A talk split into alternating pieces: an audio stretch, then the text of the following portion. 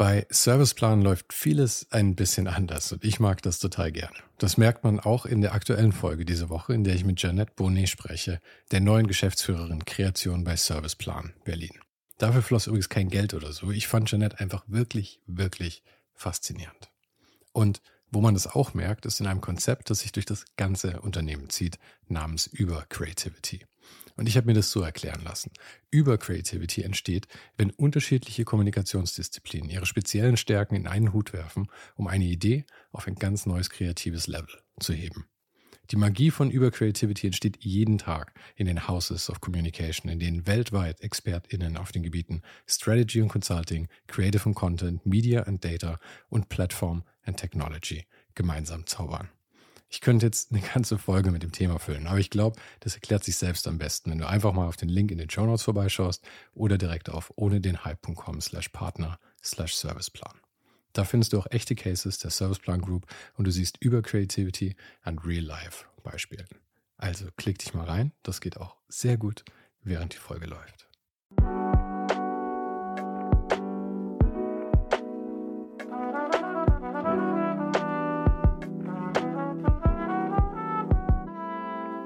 Mein Name ist Sven Zaro und du hörst ohne den Hype Gespräche mit kreativen Menschen aus allen möglichen Bereichen und das eben ganz ohne den Hype, der sie sonst dort umgibt. Mein Gast heute ist der Chief Creative Officer bei Serviceplan, Till Distel. Das Gespräch mit Till war eine Sache, die ich schon seit über einem Jahr versucht habe einzutüten. Wir hatten uns tatsächlich auch schon letztes Jahr mal in Berlin getroffen und uns gleich gut verstanden. Allerdings war das gerade der Tag, an dem die Medien spitz bekommen hatten, dass er bald von BBDO zu Serviceplan wechseln würde. Und wie du dir wahrscheinlich vorstellen kannst, ist sein Telefon an dem Tag quasi explodiert. Bei diesen Riesenfirmen habe ich ehrlich gesagt immer eine Menge Vorurteile. Feste Strukturen, ewige Entscheidungsketten, vielleicht etwas angestaubt sogar. Aber Till ist echt ein total easygoing Typ. Er ist Ende 30. Ich habe ihn noch nie in was anderem als Jeansjacke, Cap und Sneakern gesehen. Er spielt gerne Videospiele. Er bezeichnet es sogar als Gaming-Problem. Und wenn man sich mit ihm unterhält, hat man das Gefühl, einfach einen guten Typen vor sich zu haben. Wir unterhielten uns über seinen Weg von Serviceplan über DDB und als CCO bei BBDO. Okay, meine Fresse, das waren eine Menge Buchstaben jetzt. Und dann zurück zu Serviceplan als Partner und Chief Creative Officer. Außerdem ging es darum, dass man auch als Arbeitnehmer durchaus aktiv seinen Job mitformen kann, um die Qualität von amerikanischer Werbung, um den Generationenwechsel in der Werbeindustrie, um Tills Super Bowl-Spot für Skittles und den H&M-Spot zu Weihnachten, für den er Wes Anderson ins Boot geholt hat. Um den ging es ja schon in dem kleinen Snippet am Anfang. Nach dem Podcast hat mir Till auch noch drei Tipps verraten, die ihn gerade begeistern. Und die kommen in ein paar Tagen im Newsletter raus. Falls du den noch nicht abonniert hast, wird es jetzt also höchste Zeit. Jede Woche immer die Tipps von meinem Gast oder meine Gästin in der Woche. Und Supporter der Show bekommen den Teil unseres Gesprächs sogar auch noch auf Patreon zu hören. Und wir haben uns da nicht nur über seine Tipps unterhalten, es gab auch noch ein bisschen Nachbesprechung zu unserem Gespräch und wir quatschten über Videospiele und die Ursprünge von Nintendo, den Schauspieler David Chow, den neuen Tetris-Film, Kunst und das Verlangen nach Besitz. Falls du jetzt das Verlangen hast, solche Sachen nicht mehr zu verpassen und wenn du die Show auch noch unterstützen möchtest, schau gleich mal auf patreon.com slash svensaro. Links zu allem findest du wie immer natürlich auch direkt hier in der Beschreibung. Und falls du noch nicht mal den Podcast abonniert hast, mach das jetzt gleich, damit du keine Folge mehr verpasst. Jede Woche ein Gespräch mit Menschen aus Design, Kunst, Fotografie und Kultur über ihr Leben und die Dinge, die sie gerade beschäftigen. Und jetzt wünsche ich dir viel Spaß mit Till Distel.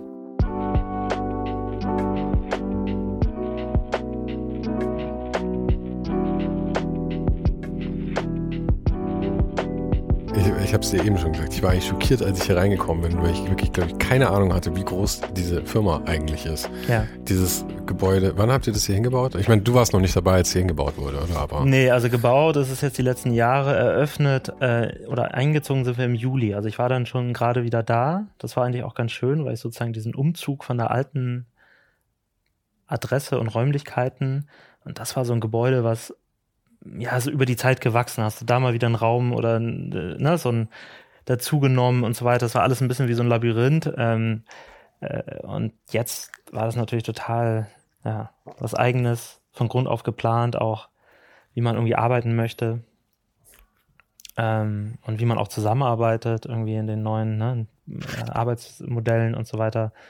Und ja, aber es ist schon. Wie viele Leute sitzen hier? Hier so ja, 1500. 1500.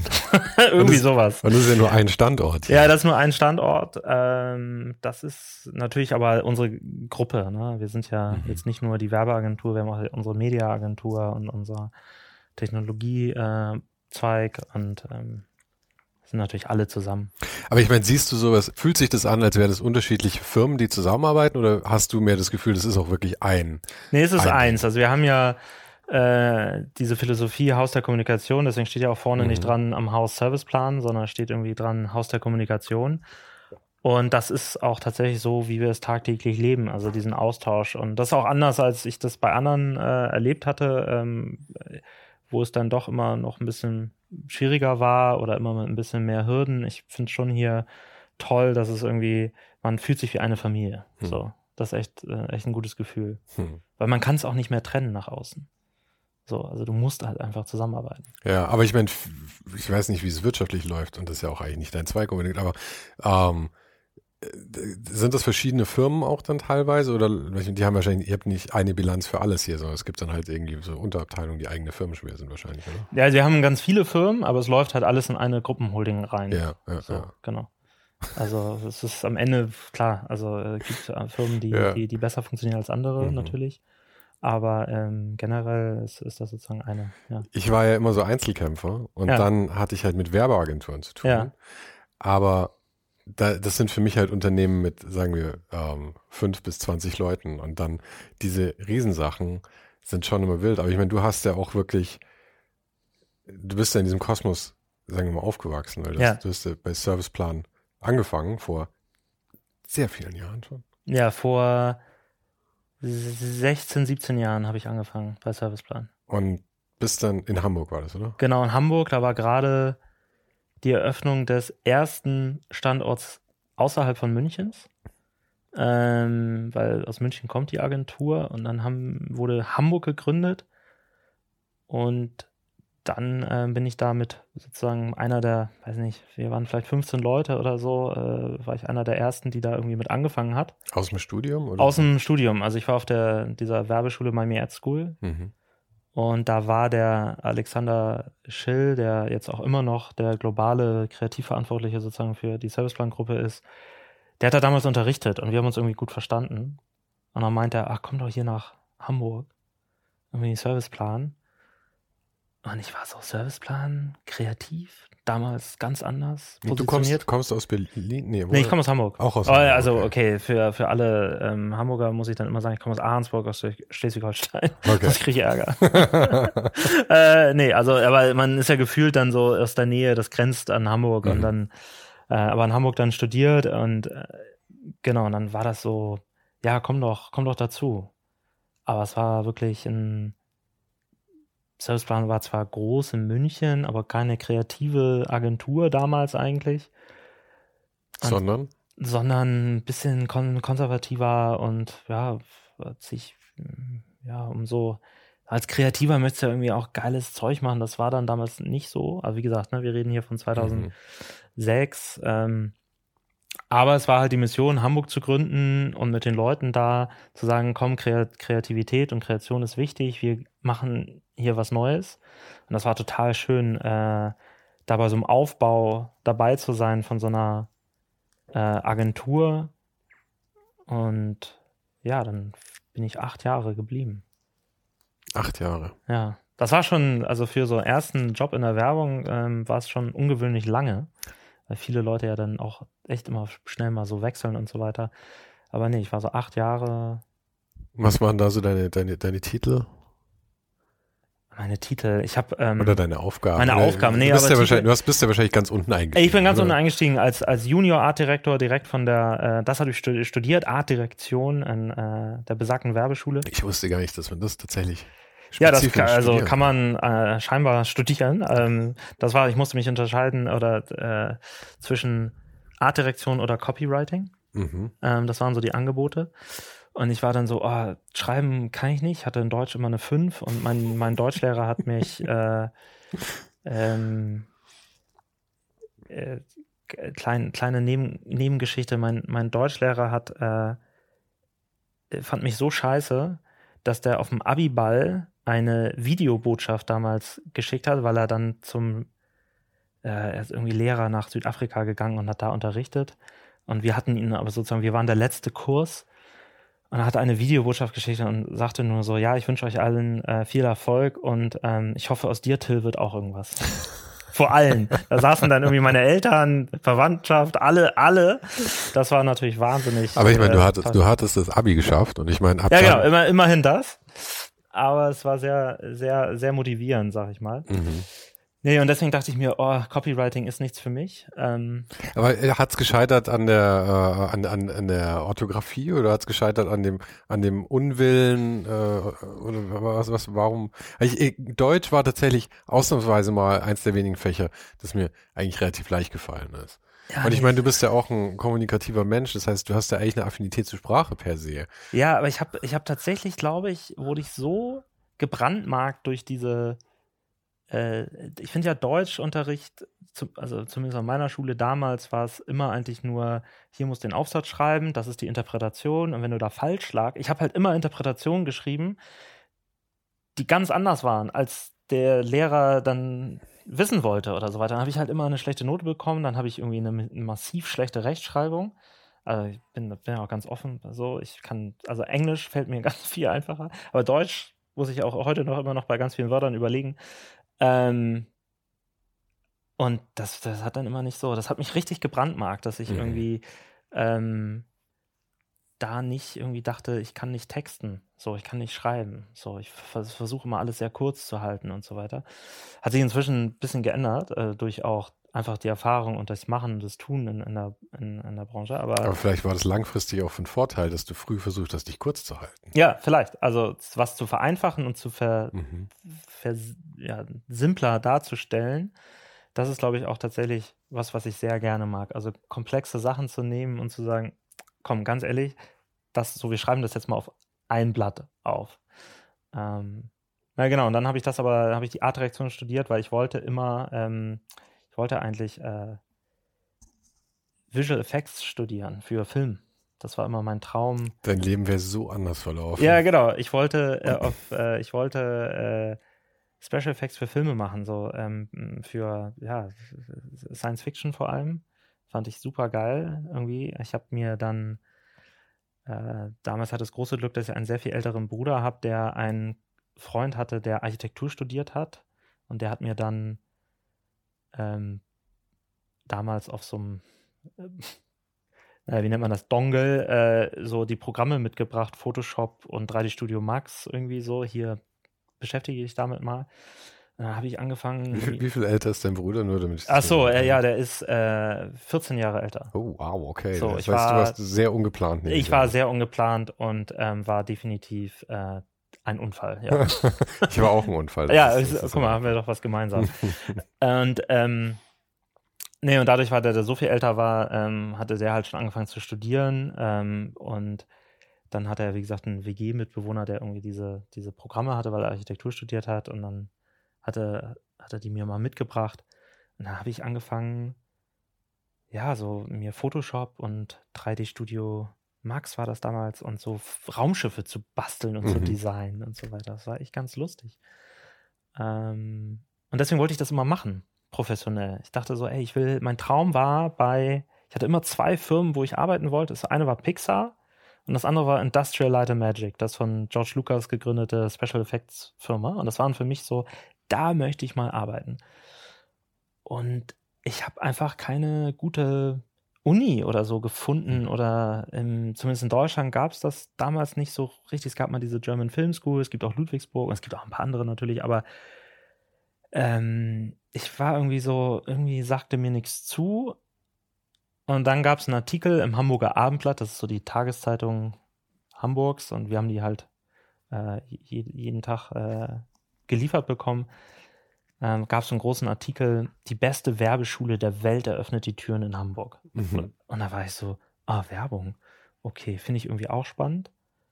Und auch da kam wieder mein großer Bruder, äh, der einen Freund hatte, der bei Springer der Kobi gearbeitet hat. Und dann habe ich mich mit dem irgendwie getroffen und habe ihn gefragt, Mensch, wie ist das denn da so? Und dann war so, ja, super. Der war gar kein Kreativer, der hat irgendwie New Business gemacht, aber der war so, ja, nee, super, bewirb dich doch da einfach. Und dann habe ich bei der ähm, Schule da angerufen. Ich war, glaube ich, war einer der, der ersten, die da angerufen hat. Und die waren auch so ein bisschen, du gehst auch noch zur Schule und mhm. äh, was willst du hier? Und naja, dann habe ich den äh, Niklas, äh, der leider nicht mehr die Schule macht, aber ähm, irgendwie angehauen und da meinte er, ja, da musst du jetzt eine Bewerbung machen. Dann habe ich irgendwie eine Bewerbung gemacht. Und das hat dann nicht gereicht, weil er weiter so, ja, das hat ja gar nichts mit Werbung zu tun. Und ich habe dann irgendwie so äh, ja, ein paar Animationen, nicht Animationen, so Renderings von irgendwelchen Raumschiffen. Hat dann die so ganzen 3D-Sachen, 3D-Sachen und irgendwie Websites habe ich noch ein bisschen parallel designt und so weiter. Äh, äh, sowas gemacht.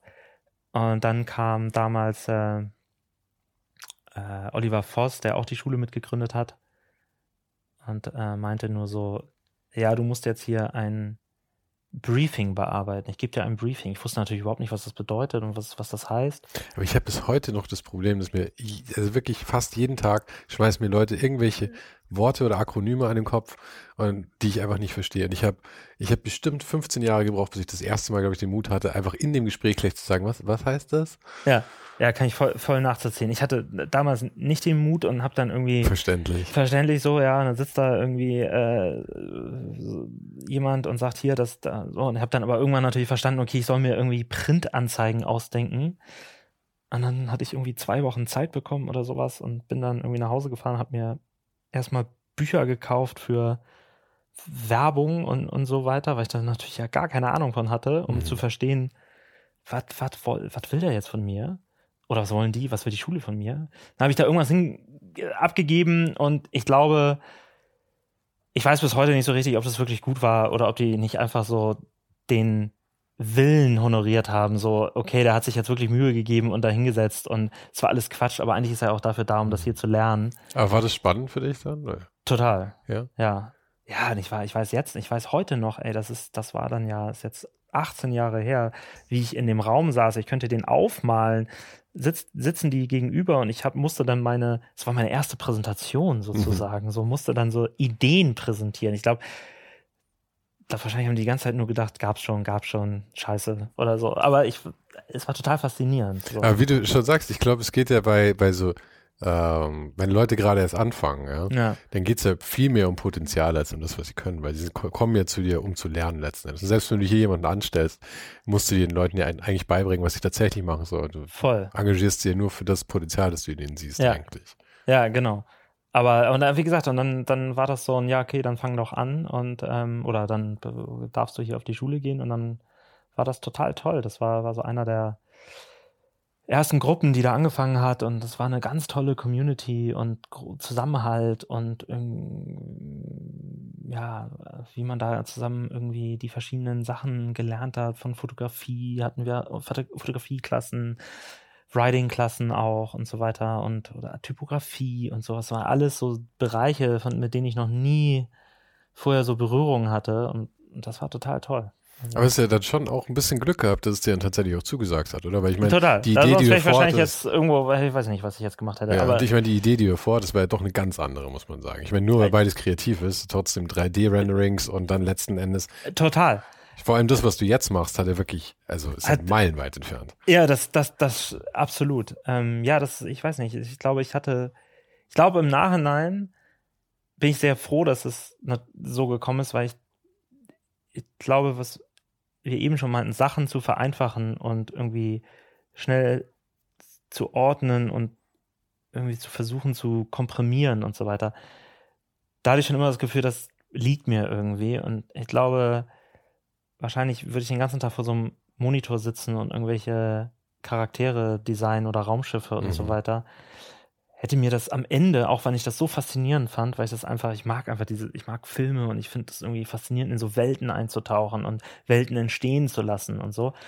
Aber ich finde das total da schön. Muss, da muss ich kurz dazu sagen, ich hab's, ich habe irgendwann mal um Weihnachten rum vor, vor einigen Jahren, Weihnachten verbringe ich meistens alleine, weil nicht viel Family und so, ähm, Und da bin ich abgetaucht über ein verlängertes Wochenende komplett in die Star Wars Wikipedia, weil ich eben ja. auch diese, wenn so komplette Welten geschaffen werden und die in sich ähm, wirklich funktionieren, finde ich faszinierend. Ja, ich, ähm, okay, ich habe damals mit 15, 16 habe ich angefangen, halt Webseiten ein bisschen zu designen und versucht HTML und damals so zu lernen, ein bisschen zu programmieren äh, weil wir mit ein paar äh, Schulfreunden haben wir so ein bisschen Webdesign an irgendwelche lokalen Geschäfte ver verkauft, so ein bisschen vertickt. vertickt. Und da habe ich nebenbei ein, ist richtig nerdig, ein, eine Website gemacht, die ein Star Wars Lexikon war. Mhm. Richtig. Cool. Richtig nerdig. ja. Ähm, Gibt es natürlich nicht mehr, Gott sei Dank. Eigentlich schade. Ja. Man muss auch zu solchen Sachen stehen. Also man muss ja, ja nicht mehr dazu stehen, sondern ich finde, all die Sachen, die in der, in, die in der Vergangenheit sind, die sind ja Teil von dir und die haben dazu beigetragen, dass du jetzt das machst, was du jetzt tust. Das heißt, wenn du zufrieden bist mit dem, was du jetzt tust, musst du eigentlich dankbar sein, dass diese Sachen alle auch da dabei waren. Ja, 100 Prozent. Nein, das waren auch immer so. Ich, das einfach, das war auch einfach toll. Also auch dem, die Sachen, die man da irgendwie gelernt hat und gemacht hat und und so weiter. Und ja, ich habe tatsächlich Lust, lustig äh, äh, vor paar Monaten oder so versucht, auf irgendeiner alten Festplatte diese Website zu finden, weil ich wieder, wieder so im Kopf drüber mhm. gestolpert bin und dachte so, ah, die muss doch noch irgendwo auf irgendeiner alten Festplatte sein, aber leider nicht gefunden. Mhm. Aber ja. Ähm, äh, wir kommen bestimmt nochmal wieder zurück zu, an, an dem Punkt, wie du da weitergekommen bist. Aber mich würde mal ganz kurz interessieren, weil du da eben, wir haben jetzt viel darüber geredet, du hast jetzt viel, wir haben jetzt schon darüber geredet, was ähm, was da so die Aufgaben waren, womit du dich eigentlich so beschäftigt hast. Aber für mich ist ja überhaupt nicht fassbar, was du jetzt machst. Ja. ja. Also dein, dein Titel hier ist der Chief Creative Officer, richtig? Ja. CCO. Ja, korrekt. Und Partner jetzt auch, oder? Ja. Was heißt Partner dann so wirklich? Partner heißt im Grunde ähm, bei Serviceplan ähm, ist ja in eine Independent gehört ja nicht zu einem Network und so weiter und gibt ja halt die Möglichkeit, Partner zu werden. Also das heißt, man kauft sich ein? Äh, genau. Ja. Das heißt, du hast jetzt Anteile an der Firma? Ja. Okay. Und also Skin in the Game, wie man Skin in the Game, genau. Wir haben, genau, aber das macht eigentlich auch den, die Agentur und auch mm, die Serviceplan-Gruppe auf, dass, äh, aus, dass äh, die Leute tatsächlich ja Skin in the Game haben mhm. und ähm, dafür stehen. Ich glaube, es ist ein großer Unterschied zu anderen Agenturen und Networks. Okay, Partner war jetzt einfach zu erklären. Aber dieses Chief Creative Officer, ja. Jetzt legen wir los. Ja, das ist tatsächlich ähm, eine gute Frage. Also, also ich glaube, um ganz einfach zu machen, am Ende bin ich für das kreative Produkt, was die Agentur macht, verantwortlich. Also alles, was an hm, Kreation, Kreativität, an Transformation stattfindet, ähm, bin ich am Ende mitverantwortlich. Aber wie funktioniert das? Weil ihr habt ja zigtausende Projekte. Und genau, Projekte, das heißt, ähm, ich mache das natürlich überhaupt nicht alles selber, sondern habe fantastische äh, Menschen und, und Kollegen, die ganz viel machen. Ich bin am Ende eigentlich nur so eine Stufe, die da ist für alle, wenn es um Rat geht, um, äh, um zu challengen, ob das schon das Richtige ist, wo wir uns hinbewegen, ähm, aber immer ein, ich sag mal, ein Mediator zu sein zwischen den Leuten, was sie eigentlich machen, weil ich möchte überhaupt nicht das Nadelöhr sein, das alles durch meine äh, meine Person geht, sondern vor allem die Leute enablen, die die Sachen zu machen. Also ich bin am Ende da, Impulsgeber zu sein, Inspirator zu sein, nochmal zu hinterfragen, ob das, was vielleicht gerade passiert, bei irgendwelchen Projekten gerade gut ist oder richtig ist. Und vor allem dazu zu sagen, so, wo stehen wir denn in den nächsten paar Jahren? So, man ist ja immer eigentlich auch nur so gut wie die letzten paar Monate und zu gucken, so, wo, äh, vielleicht ein Monat ist vielleicht ein sehr kurzer Zeitraum, aber weißt du, was ich meine? So, mhm. man natürlich gucken, so, wo bewegt man sich hin? Wo bewegt sich der Markt hin? So, was gibt es da für Entwicklungen? Und ich finde, wir leben natürlich in einer, in einer, super spannenden Zeit, wo ganz viele Sachen immer wieder aufkommen, neue Plattformen auf, treten, wo man kommunizieren kann, äh, Marken plötzlich sich ganz anders bewegen. Ich, ich stelle mir die Triage dabei sehr schwierig vor, weil es kommt ja auch eine Menge Schwachsinn auf, wo man äh, total. bewusst sich entscheiden muss, nicht aufzuspringen. Ja, genau. So, und da das abzuwägen, so, okay, ist, folgt man jetzt diesem Trend oder ist der Trend nicht vielleicht auch nächste Woche vorbei oder in, oder in einem Monat und dann investiert man da rein und hat am Ende gar nichts davon. Du, du, warst damals noch bei BBDO, aber seid ihr auf Clubhouse aufgesprungen? Habt ihr da viel Kohle reingebuttert? Nee, gar nicht. Wir haben da gar nicht, also ich, ich habe da damals, äh, glaube ich, ein, eine Session ganz am Anfang irgendwie gemacht. Und dann war natürlich so, okay, wir müssen das jetzt mal beobachten aber haben im Grunde da eigentlich nichts rein investiert. Aber das war ja eigentlich ein interessantes Beispiel Total. dafür, weil das war ja haarscharf. Also ich meine, ich habe von Anfang an nicht dran geglaubt, weil ich natürlich alles immer besser weiß. Ja, natürlich. Natürlich. Ja. Aber nee, aber tatsächlich habe ich nicht wirklich dran geglaubt, weil ich dieses, äh, äh, ich finde heutzutage funktionieren die Sachen, weil sie asynchron sind. Also du kannst sie konsumieren, wann du willst. Und bei Clubhouse war es ja wirklich wie eine Radioshow. Ja. Und es wurde nicht aufgezeichnet im Prinzip. Und das fand ich war irgendwie das, wo ich mir gedacht habe, wie kann, wie sollte das heute funktionieren? Aber auf der anderen Seite war es für ein paar Monate es sind so viele Leute so aufgesprungen, dass ich dann doch gezweifelt habe und mir gedacht habe, vielleicht setzt sich es doch durch. Ja, ich, ich fand das auch ganz faszinierend, wie wie so Hype dann da das so nach oben und es plötzlich gibt es Experten, die vorher irgendwie noch gar keine Experten waren, aber die sind alle ganz schnell Experten. Aber Experten auf, ist immer das Beste. Ja, aber es ist so die, die, die berühmten LinkedIn-Experten, die innerhalb von Tagen gefühlt plötzlich irgendwie irgendwas können und, und Experte für XY sind. Aber früher hat man immer gesagt, wer nichts wird, wird, wird. Heute, glaube ich, ist, wer nichts wird, wird Coach oder Ja, ja, ja, ja, das, äh, das, das, da ist auch was Wahres dran.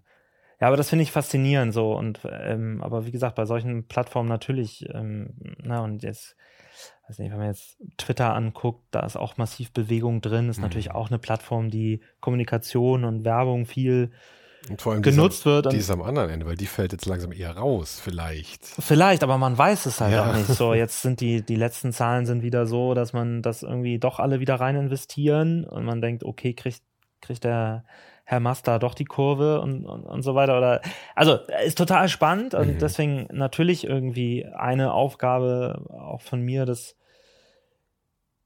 immer irgendwie das Interesse daran zu haben, was passiert da draußen, ähm, Dinge auch auszuprobieren und irgendwie auch, auch, auch irgendwie Teil davon zu sein. Ich, ich hab, und vor allem natürlich aber auch dieses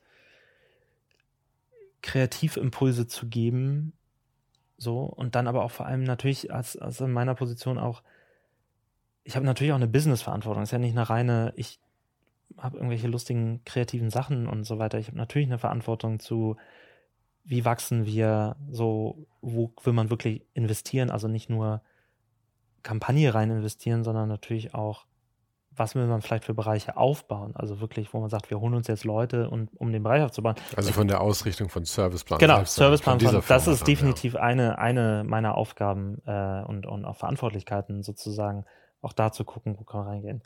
Und natürlich auch Neugeschäft, äh, ganz viel Neugeschäft, also ganz viel Pitches oder auch, ja, äh, auch keine Pitches, also Hauptsache irgendwie, wie kommt man vielleicht an Neugeschäft ran und so weiter. Das sind natürlich auch eine meiner großen Aufgaben. Ich, ich habe auch immer viel Freude daran, Sachen runterzubrechen und möglichst mhm. auf ein kleines Blatt zu kriegen. Ich, ich stelle es mir so ein bisschen so vor, dass das vielleicht so dreigeteilt ist, deine Aufgaben. Einerseits die Ausrichtung der Firma, ja. Für was, dass du halt irgendwie den Markt überschauen kannst, dass das vielleicht so ein bisschen deine Aufgabe ist. Dann das andere, äh, tatsächlich so, also ich nenne es mal Management der Leute, die hier arbeiten. Das heißt, dass Leute zu dir kommen können. Du hast ja eben auch gesagt, so Enabling und sowas, dass dann vielleicht auch irgendwie Fragen gestellt werden können. Und das dritte dann aber auch, dass du auch letzten Endes Kunden und die Erwartungen der Kunden managt, oder? Total. Ist das so? Ist ja, das Kunden ist, ist, wie gesagt, ich ver versuche jetzt nicht bei, wir haben natürlich viele, viele, viele Kunden. Ich kann überhaupt nicht der Ansprechpartner sein für alle.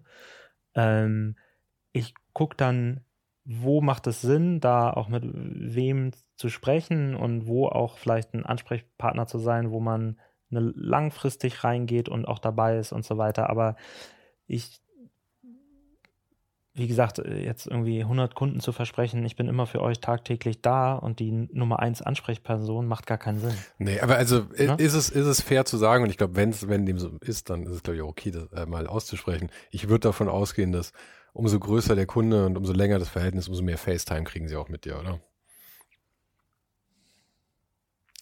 Ja, also klar, spielt, ich glaube, Größe ist, muss man dann vielleicht mal definieren, ist ja nicht nur Geld oder Größe, wie viele Leute beschäftigt jetzt die Marke, ist natürlich irgendwie auch, äh, wie spannend ist irgendwie äh, auch die Marke und so weiter. Also das muss man dann vielleicht auch. Natürlich ist es irgendwie, ich finde immer, das ist ja eigentlich das Schöne, ähm, was mich immer nach wie vor in unserer Branche so fasziniert, ist die, diese Diversität an Kunden. Also dieses so, ich sage das immer auch, Nachwuchs und jungen Generation oder ja, Nachwuchs, man so, ah, will man jetzt in die Werbung gehen und so weiter.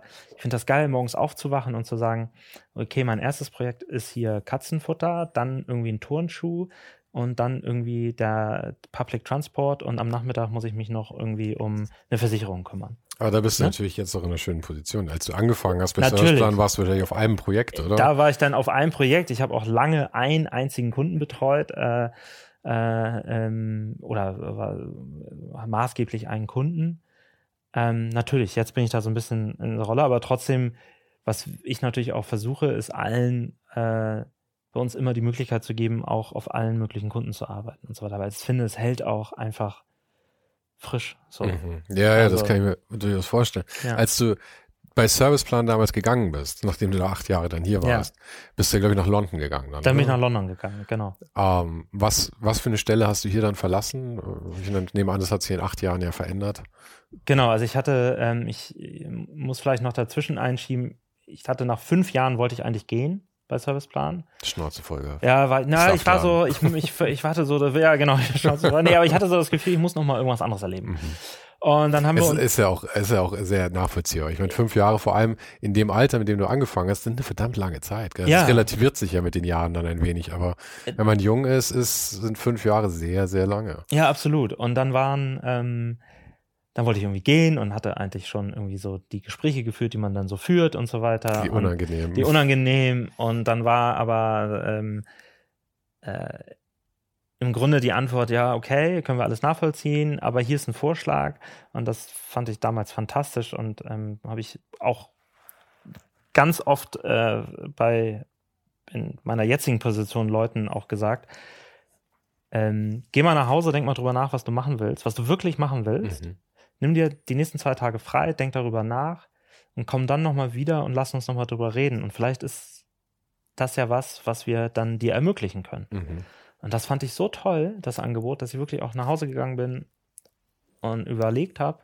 Bin dann wiedergekommen und gesagt, Mensch, okay, ich möchte, ich habe mich damals einfach sehr viel für, auch schon immer eigentlich für Technologie und neue Sachen so und Technik, Gadgets, was auch immer, was es so da draußen gibt, äh, ähm, interessiert und fand das total toll und verbunden mit Kreation. Also so wie kann man Technologien nutzen, um kreativ spannende Stories zu erzählen. So kann eine Produkt, eine Produktentwicklung sein, kann irgendwie, man, man äh, nutzt irgendeine Technik, um klassische, was weiß ich, Kommunikationskan Kommunikationskanäle anders zu nutzen. Ne? Also ob das nun, was weiß ich, Radio ist, Print, TV, digital oder so weiter. Aber was kann man nutzen, irgendwie, was jetzt nicht Standard ist, sondern irgendwie innovativ mhm. und technologietrieben?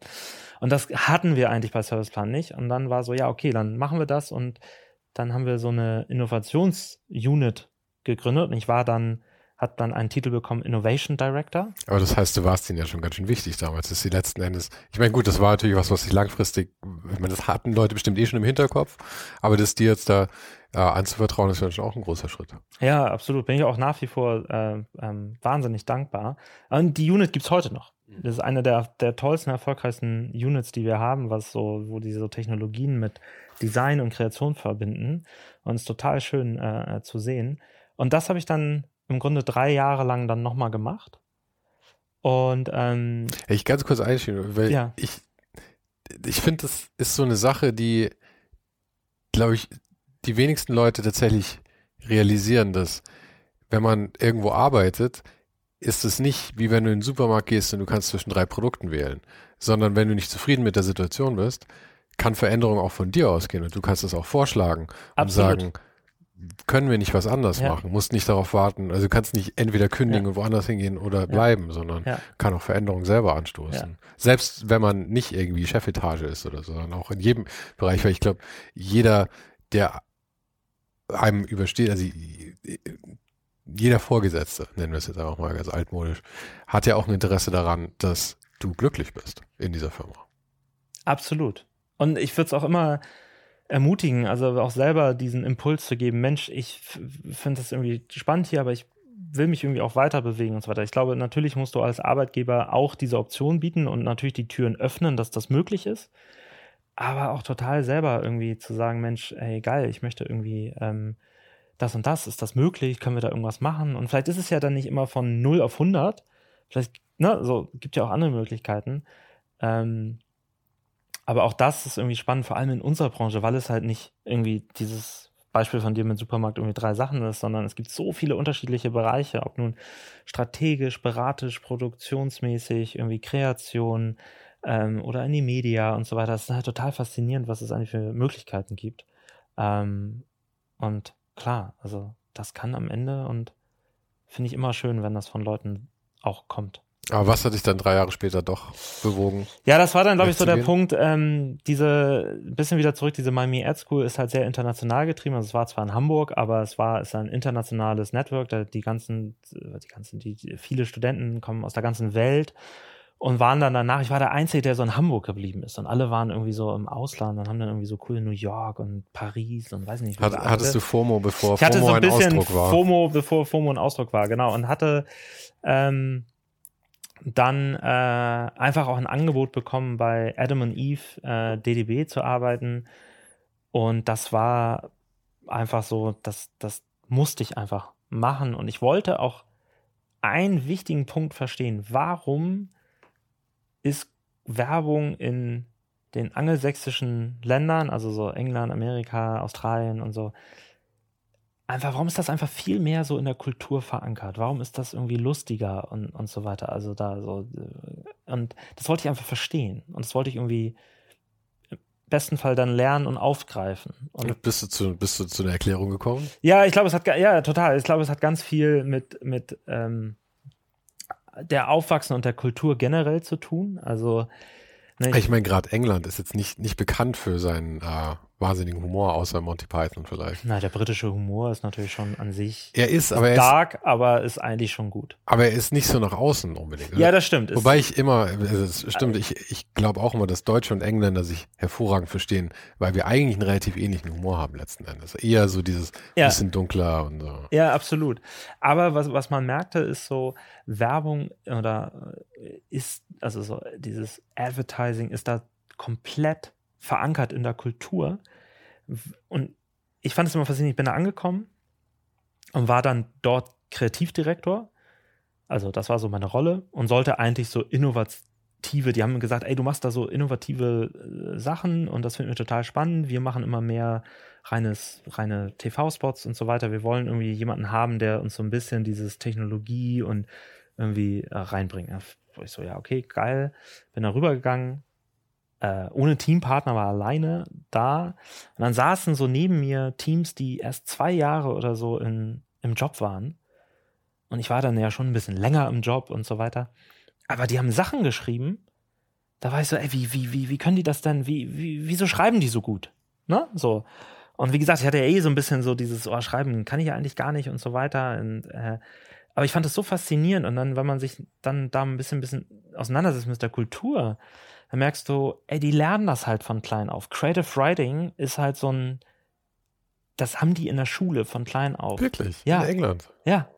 Und das ist halt auch ein Unterschied. Ich glaube, ich habe nicht einmal in meiner Schulzeit irgendwie eine freie Geschichte schreiben müssen und zu lernen, was ist, was weiß ich, die klassischen drei Akte oder so weiter, wie macht man das und so weiter, habe ich nie gelernt. Du hast ja so. immer passiv gelernt, die wurden einem erklärt. Ja, genau, die wurden einem erklärt und dann ja. hat man da irgendwie im Zweifel wieder einen Aufsatz drüber geschrieben ja, und dann ja. wieder eine 5 bekommen, wenn man es irgendwie falsch verstanden hat. Aber ähm, der Fünfer verfolgt dich. Äh, genau, aber ähm, ich fand das total faszinierend, dass da drüben halt ganz automatisch so dieses Creative Writing und auch Präsentieren und so weiter, das lernen die halt äh, äh echt äh, anders und die wachsen natürlich dann auch, muss man ja auch sagen, mit BBC und auch Sachen auf, die, wo viel einfach bessere geschriebenes Fernsehen war, als, ich meine, heute mit Streaming und ist ja egal eigentlich, wo du bist, in, in welchem Land.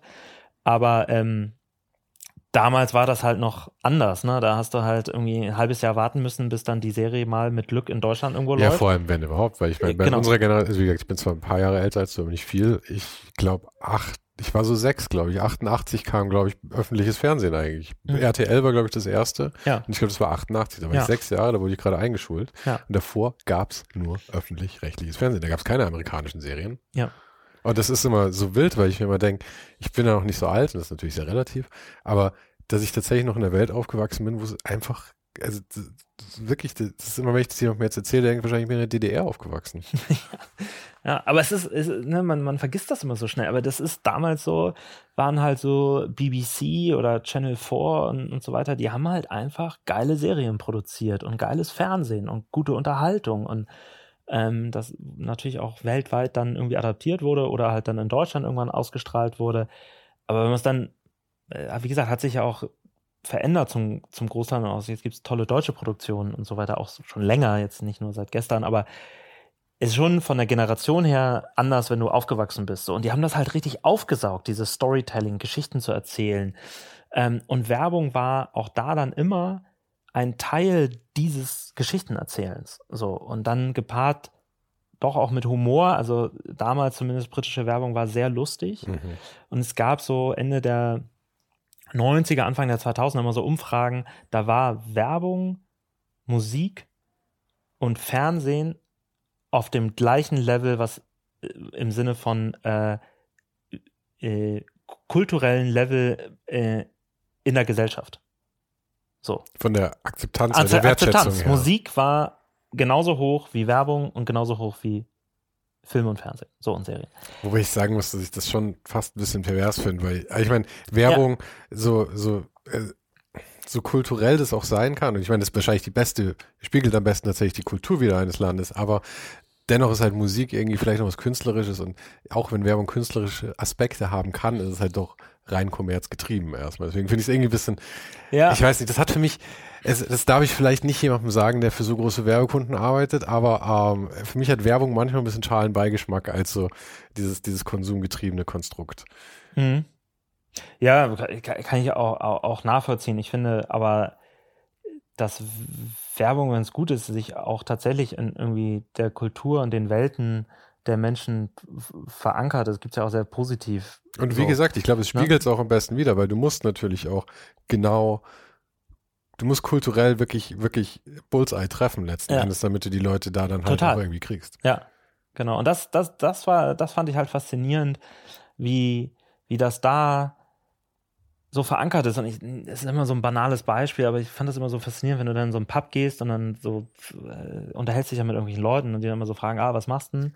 So, und dann so, ja, Work in Advertising.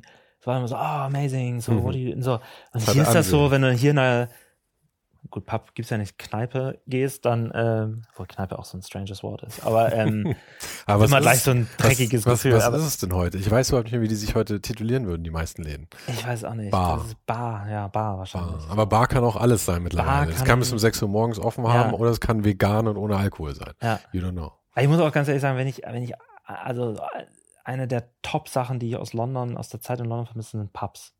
Wirklich. Pub ist echt. A gibt's die überall, aber dieses draußen stehen nach der Arbeit irgendwie mit Kollegen oder Freunden oder fremden Leuten irgendwie ein Pein trinken. Aber viele blaue Augen. Und viele, ja genau, und viele blaue Augen. aber es ist schon irgendwie ganz geil. ähm, nee, das macht, das ist schon irgendwie, irgendwie schön. Ähm, ja, und das war total faszinierend, da dann irgendwie für, für große, auch popkulturelle Marken halt äh, zu arbeiten und ähm, ähm, fand auch, dass, dass ähm, dann viel von die Kunden dort halt auch offener waren, wenn man mit irgendwie, hey, lass uns mal das drehen und mit den Leuten arbeiten und so weiter. Und das fand ich faszinierend. So, das war total schön. Also ich bin glaube, die Zeit dort hat mich mit am meisten geprägt, weil ich bin danach dann einfach zurückgekommen und war so, okay, Werbung muss in die Popkultur.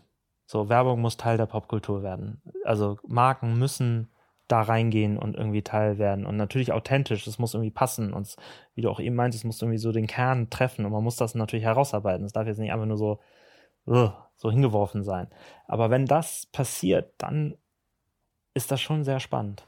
Und was war dann die Motivation, tatsächlich da das gelobte Land zu verlassen im Prinzip und dann hier wieder herzukommen? Wolltest du es wirklich hier rüberbringen? Ja, dann, oder? Ich, also es war so, die eine Motivation war natürlich irgendwie, das hier rüberzubringen.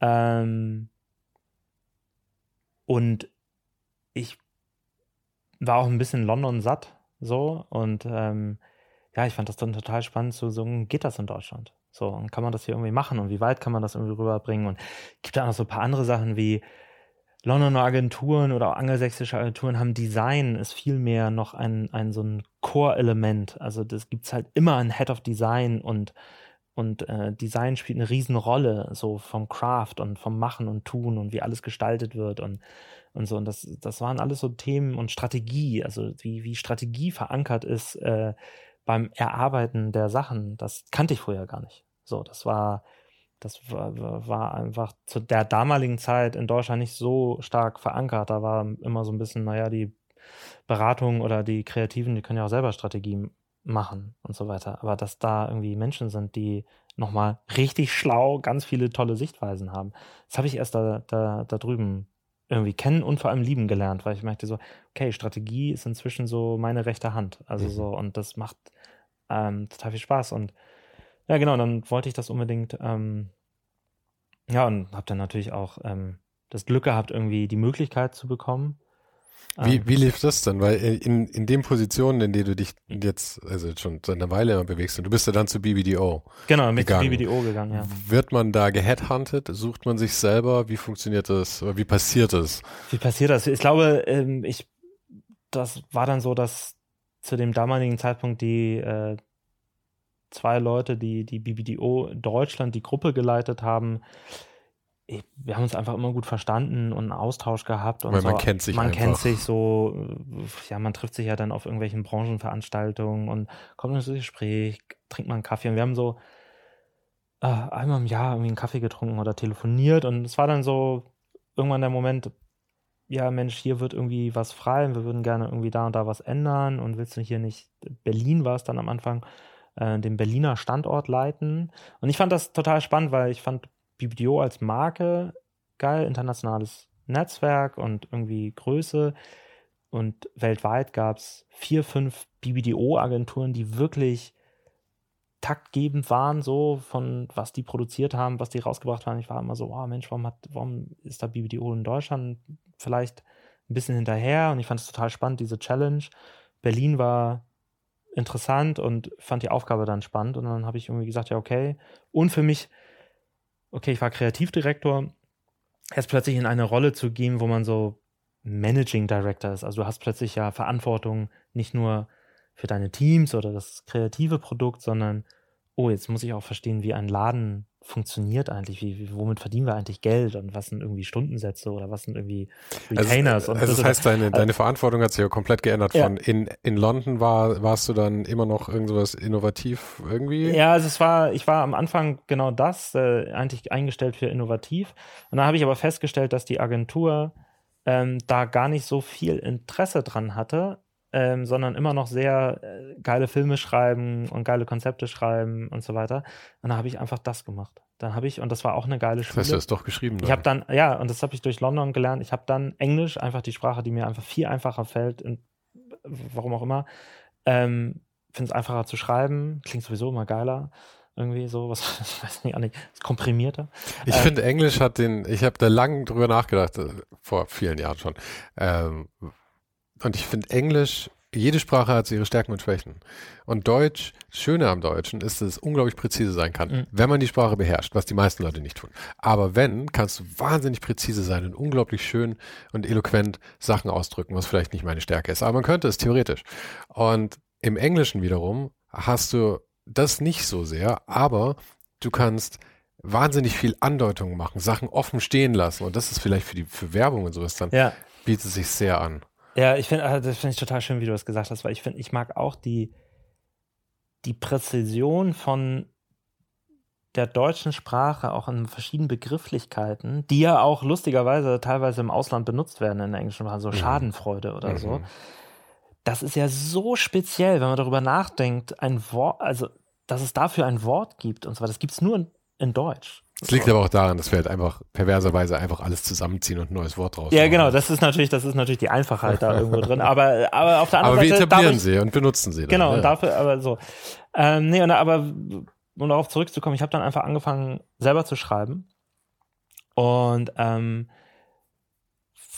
fand das dann auch so eine total interessante Competition. So, ich dachte so, okay, da sitzen hier irgendwie Leute, die äh, schreiben, die verm vermeintlich viel besser schreiben können. Und ich habe dann versucht, da einfach schnell ähm, mir das irgendwie doch beizubringen und irgendwie versuchen so, nee, komm, ich kann doch auch so ein Skript schreiben. So, ich kann doch auch so eine Idee so aufschreiben und so weiter. Und habe dann, also natürlich, ich habe ja auch nicht bei Null angefangen, ne, aber so versucht, das irgendwie äh, schnell zu machen. Und ich glaube, mein stolzester Moment war, als äh, wir hatten Skittles als äh, ne, diese ähm, Smarties ähnlichen. Smarties ähnlichen äh, Produ äh, Produkte, äh, eigentlich ein äh, amerikanisches Produkt. Ähm, und da gab es die Aufgabe, einen 30-sekündigen TV-Spot zu machen, aber für einen Super Bowl. Oh shit. So, Das heißt, jede Sekunde ist ungefähr wie viel Millionen wert? ja, ja, genau, das war, glaube ich, damals 5 Millionen Dollar oder irgendwie sowas. Und da war das natürlich, dass alle Kreativen in der Agentur wollten, natürlich, Super Bowl, das ist immer so, das ist, das ist, das ist, ich meine, das Geilste der Welt, so, ne, für, für so das klassische TV und da will man irgendwie rein und wow. Und das war so die Motivation für mich, so, okay, ich will das, ich will, dass mein Skript das Beste ist und wir das produzieren. Und ja, habe ich, glaube ich, 100, weiß nicht, 50 Skripte geschrieben oder so weiter. Und ähm, dann haben am Ende wir in der großen Runde mit meinen Chefs da drüben dann diskutiert und es war das Skript, was wir dann produziert haben, war meins, habe ich geschrieben, wir haben es produziert, lief im Super Bowl und so weiter. Und das Den- war so der Moment, wo ich dachte, okay, das ist ganz geil. Ich freue mich drauf. Den Spot, diese Super Bowl Spots gibt es bestimmt noch auf YouTube irgendwo zu sehen. Ja, Findest du den? Ja, Kannst du mir einen Link schicken? ja mache ich. Cool. Ja. Packe ich mit Äh, in die Shownotes und so. Ah, super, ja. Äh, nee, das war super. Und dann, äh, dann lief das so ein bisschen so einen Weg. Dann hatten wir, ähm, äh, war irgendwie das nächste Projekt war H&M Weihnachten, also für H&M eine globale Weihnachtskampagne zu machen. Und ähm, da habe ich dann auch ein Skript geschrieben und ich bin ein großer Wes Anderson-Fan und habe dann Ich auch. Aber ich meine, welcher vernünftige Mensch ist nicht Wes Anderson? Genau, so. Und ich meine, wenn man so in der Werbung und du die ganze Zeit immer so, man seine ganze Karriere immer Ideen aufschreibt und so weiter, dann läuft einem sowieso zwangsläufig Wes Anderson über den Weg. Weil er natürlich mit seinem Stil und seiner Artdirektion ähm, und seinem Dialog natürlich auch einfach genial ist. Und du erkennst Sekunde eins, das ist von ihm. So. Und dann habe ich ein Skript geschrieben und ähm, ein Board gemacht und gesagt, so hier ist das Skript, das ist eine Zugfahrt, äh, Weihnachten, alle fahren nach Hause, so, das ist ja der Klassiker, so man kommt wieder zusammen, sieht seine Familie, Freunde und so weiter. Und ähm, wir machen einfach, das wusste ich, weil ich, wie gesagt, Wes Anderson-Fan bin, der fährt gerne Zug. Alle seine Filme, in allen seinen Filmen kommen Züge vor. Mhm. Ich war so, Zug ist eigentlich eine geile Plattform, verschiedene Waggons und so weiter, die kannst du irgendwie so toll darstellen und so weiter. Und dann habe ich einfach ein Projekt gemacht und äh, Skript geschrieben, gesagt, die Idee ist, wir haben eine Zugfahrt, man fährt nach Hause, da sind interessante Personen. Also ich erzähle das jetzt vereinfacht, ne? Aber, ähm, aber es ist bei Wes Anderson directed. Und der Kunde hat gesagt, ja, okay, wenn ihr es schafft, dass er das macht. Moment, ihr habt wirklich Wes Anderson dafür bekommen? Ja. ne? Und wir haben, also der Kunde hat gesagt, ja, äh, wenn ihr es schafft, dann äh, und er zusagt, dann äh, machen wir das. So, und dann haben wir über die Produktionsfirmen, ähm, er hat eine Vertretung in London, Londoner Produktionsfirmen, er hat auch eine eigene Produktion in äh, Directors Bureau in, in LA, aber die ist vertreten in, in London äh, von einer anderen Produktionsfirma. Und ja, dann hat er sich das, haben wir ihm das Skript und die Idee geschickt mit einem ganz netten Anschreiben. Äh, Hallo Wes, bla bla bla, Dear Wes. Ähm, und dann hat er gesagt, ja, okay, ich, Telefonat. Haben wir telefoniert. Natürlich wir mit dem Team und mit ihm und seinem Team. Und ja, dann hat er irgendwie gesagt, alles klar, das mache ich. Und das war so, hey, der hat gerade Ja gesagt. So. Und man muss natürlich sagen, Ich hätte auch einen Kunden ich, gehabt, Ich hätte mich danach zur Ruhe gesetzt. ja, genau. ja, und da habe auch einen Kunden natürlich irgendwie, der bereit war, ähm, auch natürlich das finanzielle Investment so, aber auch die Offenheit irgendwie äh, zu sagen, ey, das machen wir und die Vision da drin zu entdecken. Außerdem muss man aber auch fairerweise sagen, bei den Kosten für das Ad-Placement im Super Bowl ähm, kann man sich wahrscheinlich, setzt es das alles in Relation dann wahrscheinlich. Also wenn man irgendwo Wes Anderson für einen Spot engagiert, dann dafür wahrscheinlich. Na, das eine war ja Super Bowl, das war ja Skittles. Ja. Und das andere war Weihnachten, das lief dann so, einfach, okay, okay, okay. einfach im Fernsehen und beziehungsweise auf den Social und digitalen YouTube und, und so weiter, global und in-Store und, und so weiter. Also da gab es dann natürlich irgendwie so mehr als jetzt nur den Film, aber das Hero Piece war dann irgendwie der Film. Achso, ich hatte die gerade in meinem Kopf zusammen. Also nee, nee, es waren zwei, zwei Projekte. Das eine Mhm. war sozusagen 30 Sekunden Skittles, Super Bowl Werbung und das andere war, ich glaube, der Film war knapp drei Minuten, dann so ein kleines Mini-Short-Film. Auch den musst du mir Sorry, ich gebe jetzt Ja, mach ich, mach ich. aber Ja, nein, aber su- sehen. super. Das, das war, aber das war einfach faszinierend. Ich meine, äh, mit, mit so jemandem zu arbeiten und der ist, es ist der Wahnsinn, wie ist der perfektionistischste Mensch, den ich je in meinem Leben getroffen habe. Also du, wenn du den Film dann nochmal anguckst und oder man sich den Film anguckt, da spielt, spielt wie gesagt in einem Zug und es hängen manchmal Sachen ähm, ja einfach an den Wänden in Zug, ein Poster, ein Briefumschlag und so weiter. Du siehst das auf der Kamera, da hängt irgendwas. Auf dem Briefumschlag ist ein Stempel drauf, also einfach nur so wie so ein Poststempel. Den hat er designt. Den siehst du nicht, aber er designt das alles. Er macht wirklich, wir hatten wir hatten äh, Geschenkpapier für, weil es war Weihnachten und äh, da waren so ein paar Geschenke äh, verteilt im Zug. Ähm, er hat das Geschenkpapier designt. Und ich war auf dem Set und ähm, irgendwo lag da noch eine Rolle davon rum und ich wollte das so, dachte mir so, so als Geschenke, so ich nehme das mit. Habe ich richtig Ärger bekommen. weil es war so, ey, das hat Wes designt, das gehört ihm, das darfst du nicht mitnehmen. Ich so, oh, okay, schade. Aber, So. das, aber es wird ja auch nicht anders funktionieren, weil es ist ja wirklich, wenn du, die Art, wie er arbeitet, diese perfekten Symmetrien und all sowas, da, wenn eine Sache da rausbrechen würde, dann wäre es ruiniert einfach. Das ist, Ja. das ist halt sein Genie auch einfach. Ja, äh, absolut. Aber er zieht es halt wirklich von, von A bis Z durch und es ist einfach faszinierend, ähm, was für ein Talentmagnet dieser Mensch ist. Also wenn der irgendwo anruft in halt Hollywood oder in der Filmindustrie, dann springen halt alle. Und das war faszinierend äh, zu sehen. Also was denn für Leute ähm, plötzlich da waren. Wir hatten äh, Adrian Brody war der Hauptdarsteller vom Film und äh, der hatte so einen Schnauzer. Ähm, und der kann ja nicht einfach irgendeinen Schnurrbart haben. Mhm. Und dann hatte ich, die Zahl stimmt wirklich, ist kein Spaß, hat die äh, Maske sozusagen, also die, die Person, die sich dann ums Make-up und, und, und so weiter, um die Haare und so gekümmert hat, wurde beauftragt, 2000 verschiedene Schnurrbärte dabei zu haben. Und dann wurde experimentiert, welcher dann der beste ist. So, und er hat sich die alle durchgeguckt.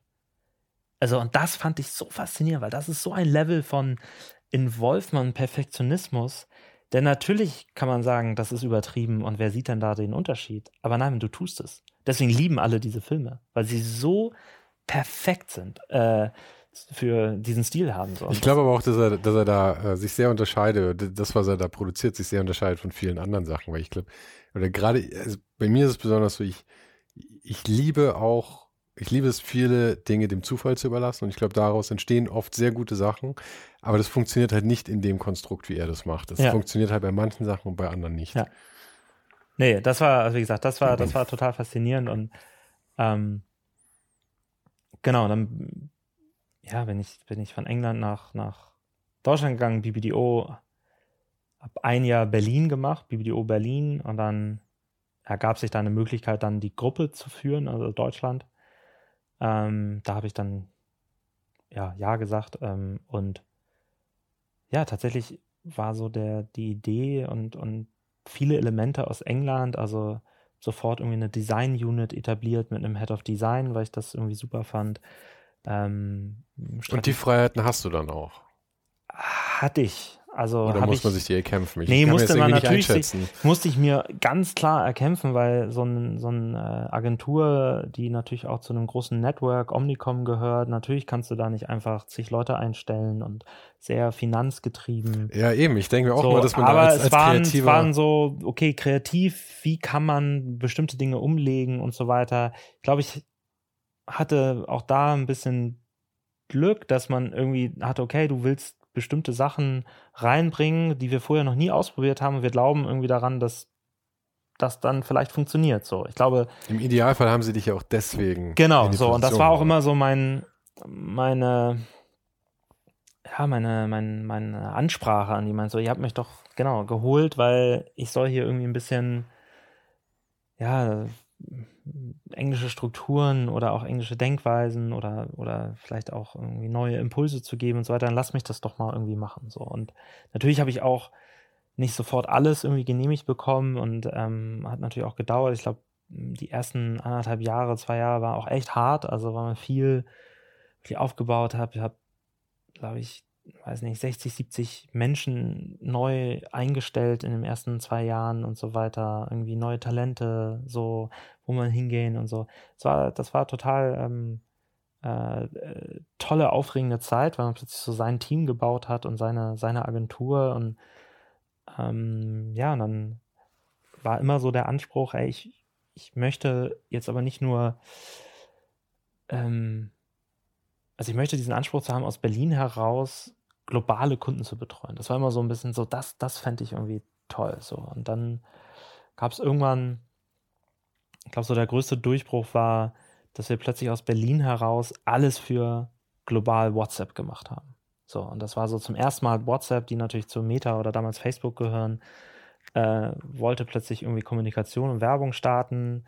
Da gab es dann einen Workshop, wo dann ein paar Agenturen vom BBDO Network global eingeladen waren und ich habe auch ein Team hingeschickt und gesagt, ey, komm, da hin und ey, lass die weghauen. So, lass die anderen irgendwie. Habt ihr gegeneinander gepitcht quasi? Ja, es war ein gemeinsamer Workshop, aber man hat dann natürlich schon irgendwie in dem Workshop gab es dann immer so äh, Sessions, wo man dann selber so in kleineren Teams wieder ausgedacht hat und so weiter. Und am Ende war es dann einfach der Satz, den, den, den unser Team geschrieben hat, äh, so und, und die Idee und so weiter. Und dann haben wir so die ersten Kampagnen, haben wir mit unserem San Francisco-Büro zusammengearbeitet, aber Kreation, Lead lag halt in, in Berlin und das war halt geil. Und was, was war diese Grundidee, wenn du die noch in einem Satz gebacken kriegst?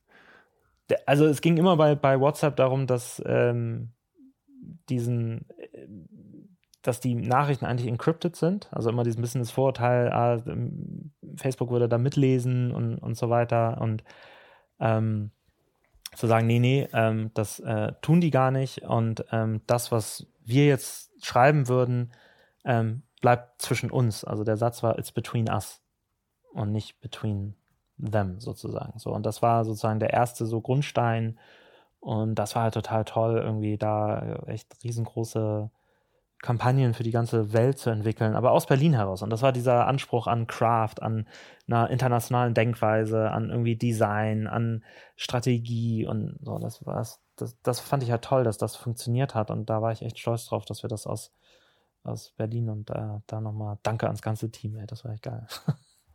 ja. Wie lange warst du bei BBDO dann? Vier, vier Jahre. Vier also ich Jahre. war acht Jahre Serviceplan, vier Jahre, knapp vier Jahre, na, dreieinhalb Jahre Adam and Eve und dann vier, viereinhalb Jahre bei BBDO. Und dann kam das, das große Nachhausekommen. Dann kam das große Nachhausekommen und ähm, hatte natürlich immer ähm, einfach über die Jahre eine enge Verbundenheit zur Firma und zur Agentur. Da ist man einfach groß geworden. So, da hat man irgendwie so die ersten Sachen erlebt und ja, Freunde irgendwie ähm, Du hast doch gesagt, du hast viele Leute jetzt wieder getroffen, die, mit denen du damals schon Absolut, sehr, sehr viele ganz tolle Menschen wieder getroffen, ähm, wo es einfach auch toll war, dass man mit offenen Armen empfangen wurde und das gibt einem natürlich auch ein tolles Gefühl und ähm, ja, es ist schön, alle irgendwie von damals wieder zu, gesehen zu haben und jetzt irgendwie mit denen wieder zu arbeiten. Mhm. Also es ist halt schon eine große, sehr große Familie hier, aber eine tolle Familie. Ist, ist, ist vielleicht, ich weiß nicht, ob es eine heikle Frage ist, ich stelle sie einfach mal und du kannst dann schauen, wie du dich da rauswindest. uh, ich meine, nachdem du ja doch einfach mit vielen Leuten zusammenarbeitest und auch eben so Teams aufgebaut hast, immer wieder, um, sind viele Leute mit dir mitgekommen. Kommen jetzt Leute mit dir, kommen jetzt Leute her, wollen jetzt Leute vom BBDO hier rüber, weil sie eigentlich mit dir arbeiten wollen und nicht eigentlich für einen Firmennamen. Ja, also ich, ich würde das mal ganz einfach beantworten. Äh, Menschen folgen Menschen. So, mhm. und Menschen wollen mit Menschen arbeiten. So, und ich glaube, das ist immer so und wird immer bleiben. Und ähm, es gibt einfach Leute, mit denen man gerne weiter zusammenarbeitet. Es gibt natürlich auch Menschen, mit denen man nicht so gerne zusammenarbeitet. Das trifft man ja auch immer. Aber Hauptsache, also oder, oder den, den man zusammenarbeiten will, ja, da versucht man natürlich zu überlegen, so wie kann man das möglich machen und wie kann man weiterhin zusammenarbeiten. Vielleicht ja auch nicht sofort, vielleicht dauert es dann auch mal zwei, drei Jahre oder wie gesagt, ähm, bei mir war es jetzt auch so, ich habe acht Jahre, war ich jetzt sozusagen nicht in dieser Konstellation. Ähm, aber ich weiß, dass ich einfach auch mit ganz vielen Menschen ähm, hier unbedingt wieder zusammenarbeiten wollte. Irgendwann. So. Und ich glaube, genau das Gleiche ist halt auch, dass ein paar Leute dann halt sagen, ja, ich komme komm mit, ich komme bald oder wir lassen uns in Kontakt bleiben. Aber wie gesagt, ich glaube, wir, wir arbeiten einfach in einem ja, People-Business, Menschen. Also so, wir arbeiten einfach mit Menschen. Mhm. So. Die, diese großen Agenturen, in denen du dich ja immer bewegt hast eigentlich, auch wenn Serviceplan damals wahrscheinlich deutlich kleiner war, als du angefangen hast. Weißt du, wie viele Leute damals so ungefähr dabei waren? So. Ah, ich glaube, es waren vielleicht 350 okay. oder so, 400. Aber danach war nicht klein, aber ja. Hamburg war dann klein. Hamburg waren wir 17 Leute, haben wir es irgendwie aufgebaut. Ja. Also das ist jetzt nur, nur mein Eindruck, korrigiere mich, falls ich da falsch liege, aber ich, die so Werbeagenturen scheint mir, diese großen waren recht starr, recht lange, irgendwie in recht äh, etablierten Bahnen und haben, glaube ich, auch von ihren Angestellten irgendwie eine gewisse ähm, Ernsthaftigkeit erwartet. Also ich weiß nicht, so dass die Leute irgendwie halt äh, auch entsprechend gekleidet irgendwie reinkommen. So ein bisschen Madman-Style früher und dann wurde es ein bisschen mhm. lockerer. Aber ich habe ein bisschen den Eindruck, dass mit dir und deiner Generation so ein bisschen ein Shift war. Weil ich meine, du sitzt, jetzt, ich habe dich noch nie was anderem als eine Jeansjacke gesehen und mit einem Cappy. Und vor 20 Jahren, glaube ich, waren nicht so das, viele Leute ja. im, im, im, Boardroom mit, mit, mit Jeansjacke nee. und Cappy. Nee, das hat sich definitiv geändert, aber es ändert sich auch in, natürlich genauso auf Kundenseiten. Also da sitzt halt auch die meisten auch in, was weiß ich, Cappy und Jeanshemd und also T-Shirt oder was auch immer, aber nicht mehr dieses äh, Anzug oder so weiter. Gibt es natürlich auch noch, gar keine Frage. Ähm, kommt ja auch mal ein bisschen aufs Unternehmenskultur an und so weiter. Aber du merkst halt einfach massive Veränderungen.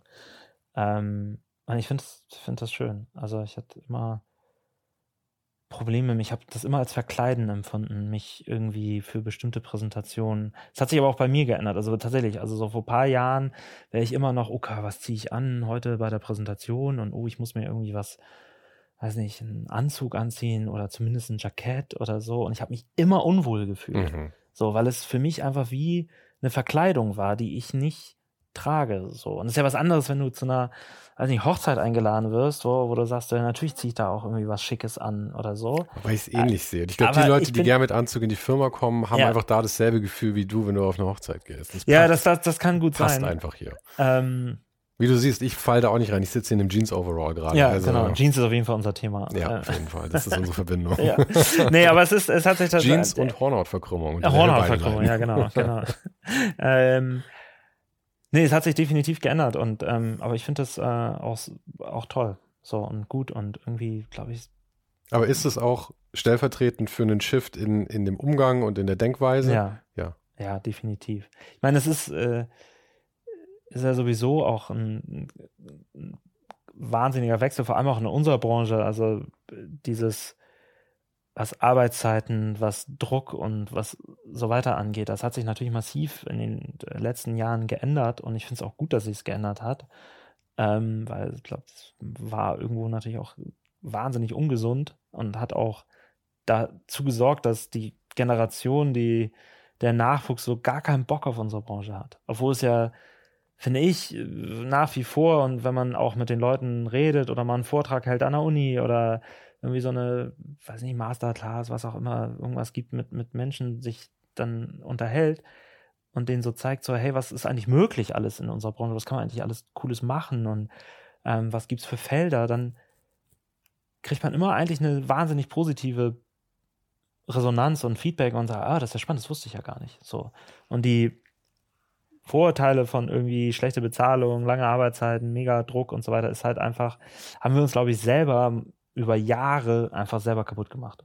So, und ich glaube. Weil es halt auch einfach früher so war. Na, na klar, es war, es war so und selbst wenn es dann weniger wurde, haben wir es aber auch nicht geschafft, es zu kommunizieren, obwohl wir in der Kommunikationsbranche irgendwie arbeiten. Aber sowieso, glaube ich. Äh, aber wer glaubt einem auch schon, wenn man sich selber gute Sachen erzählt? Ja, ja, ja, ja, stimmt. Nee, aber es ist, ist ja, es ist natürlich ein, ja. Ähm, aber deswegen sehe ich das auch immer so als unseren Auftrag, als, als gesamte Branche dafür zu sorgen, dass irgendwie mal ähm, irgendwie wieder die Liebe zu dieser, zu diesen, zu diesen, ja, zu, zu das, was wir tun, irgendwie zu entfachen. Ähm, weil es halt so geil vielfältig ist und wie gesagt, du kannst halt immer vom blattweißen Papier anfangen. Das klingt zwar so oh, Klischee, aber es ist, es ist ja so. Du fängst immer irgendwo bei wenig an oder bei null teilweise und kannst in ein paar Wochen irgendwie mit geilen Talenten auf der ganzen Welt arbeiten und Dinge entstehen lassen und Leute sehen es und manchmal funktioniert es dann, manchmal funktioniert es dann nicht, aber dann machst du halt das nächste. So, aber das finde ich halt irgendwie faszinierend. So, mhm. es gibt nicht so viele Bereiche, wo, Jobs, wo man das machen kann. So, wo du auch vor allem diese Diversität hast von, von verschiedensten Bereichen und so. Ähm, deswegen, also ich mache mal so Appell, wir müssen selber massiv daran arbeiten, irgendwie wieder irgendwie die, die Schönheit, die, die, das Interessante, das Tolle an unserer Branche irgendwie darzustellen, weil ich glaube da nach wie vor dran, dass es echt ganz cool ist.